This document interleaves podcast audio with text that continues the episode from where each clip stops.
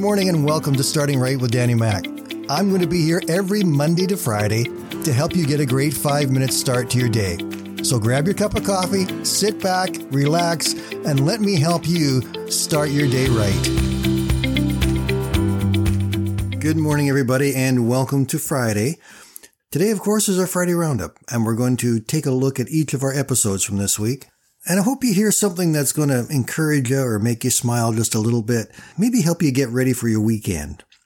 Here we go. Let's take a look back at Monday, where we talked about a song from Brandon Lake called Gratitude. This song powerfully declares our gratitude to God for who He is and what He's done. And it also talks about our feeling of inadequacy and how sometimes we don't feel we have a right or an ability to come to God because, well, He is God and he is perfect and we are anything but perfect. So what do you do then when you feel like worshiping God, but you also know that you've fallen way, way short of what God expected you to be and how he expected you to live in the last while? What do you do with that? Well, this song tells us. It says, So I throw up my hands and praise you again and again, because all I have is a hallelujah. Hallelujah. And I know it's not much, but I've nothing else fit for a king except a heart singing, Hallelujah, Hallelujah. You know, there really isn't much that we can do to impress God or to bring Him what we think is worthy of Him. But sometimes coming before God with nothing and knowing that He holds everything, that's all we can do. And you know what? That's okay. Because what He wants is our heart, and what He wants is our worship. Colossians chapter 3 verse 15 says, you are called to live in peace and to always be thankful. Tuesday's episode was called Markers. For each of us, there's times in our lives where God has done something so remarkable or so powerful that we will remember it always. And those times are the markers in our lives that God wants us to remember later on. We talked about how Joshua had a very specific marker in his life. God commanded Joshua to lead the people of Israel across the Jordan River into the promised land.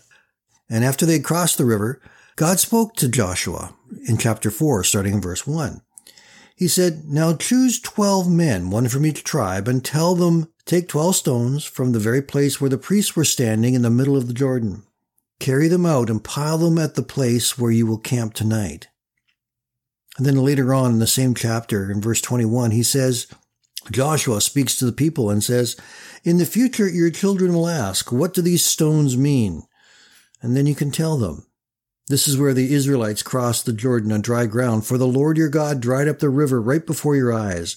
He kept them dry until you were all across, just as he did the Red Sea when he dried it up until we had crossed over.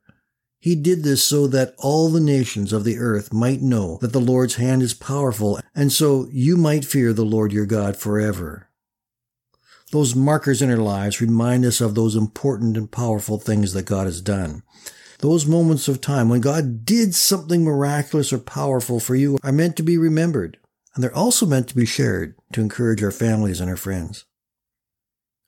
Wednesday's episode was called Miss Sarah. One Monday morning, Miss Sarah phoned her pastor to tell him that she was about to quit the church because there were so many sinners there. There were people who were texting or whispering in church. Obviously, they were gossiping. She knew all the sins of all the church members, including their jaywalking, their eating with non-church people, and sometimes even gathering together with them and laughing with those who are not Christians. She just couldn't stand being around all that sin. Well, the pastor thought for a moment and then he asked her to do something rather unusual. He asked her that during church the next Sunday, if she would take a glass of water and then walk back and forth at the back of the church three times while he was preaching. She reluctantly agreed to do this. Then the following Monday, after she had done her walk with the water, they talked again, and the pastor asked her a couple questions. Did you see anybody texting? Did you hear anybody gossiping? Did you see anybody doing something that you thought was wrong while you were carrying this water? And to each question, she said, No, I was focused on the water. I didn't want to spill it. I had to concentrate on what I was doing. Pastor said, That's how we should be as Christians. Our focus shouldn't be on what we see in other people. And that's why Jesus said, Follow me. He never said to follow other people or what they do or what they say or how they act. He said, follow me. And when we follow him, we grow and are strong. But when we spend most of our time looking at how other people are living, what other people are saying and doing, we get distracted and our faith will falter. Hebrews chapter 10 verses 24 and 25 says, Let us think of ways to motivate one another to acts of love and good works. And let us not neglect our meeting together as some people do, but encourage one another, especially now that the day of his return is drawing near. Yesterday's episode was called Yes, He is Still Working. It was the story of the West Side Baptist Church Choir and their regular choir practice night. On this particular night, all 18 members of the choir were late. There were various reasons why, and they were all legitimate excuses. One had to rewrite a letter, one their car wouldn't start and had to call another choir member to come pick them up, which made them all a little bit late. One just got wrapped up in a project they were working on, and the time flew too fast, and before they knew it, they were also going to be late.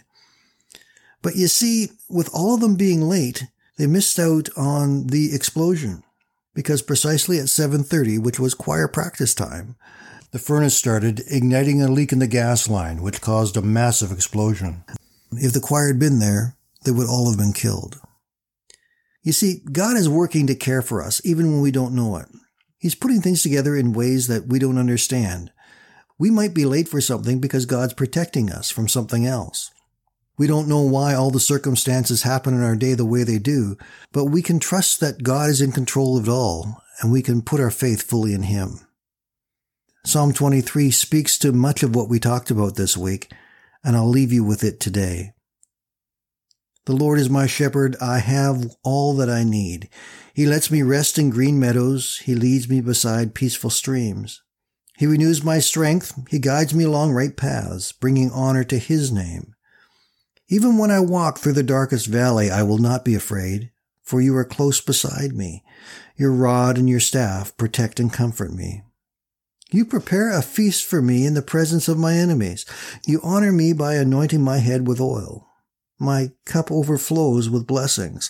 Surely your goodness and unfailing love will pursue me all the days of my life, and I will dwell in the house of the Lord forever. Have a great weekend, my friends. We will talk again next week.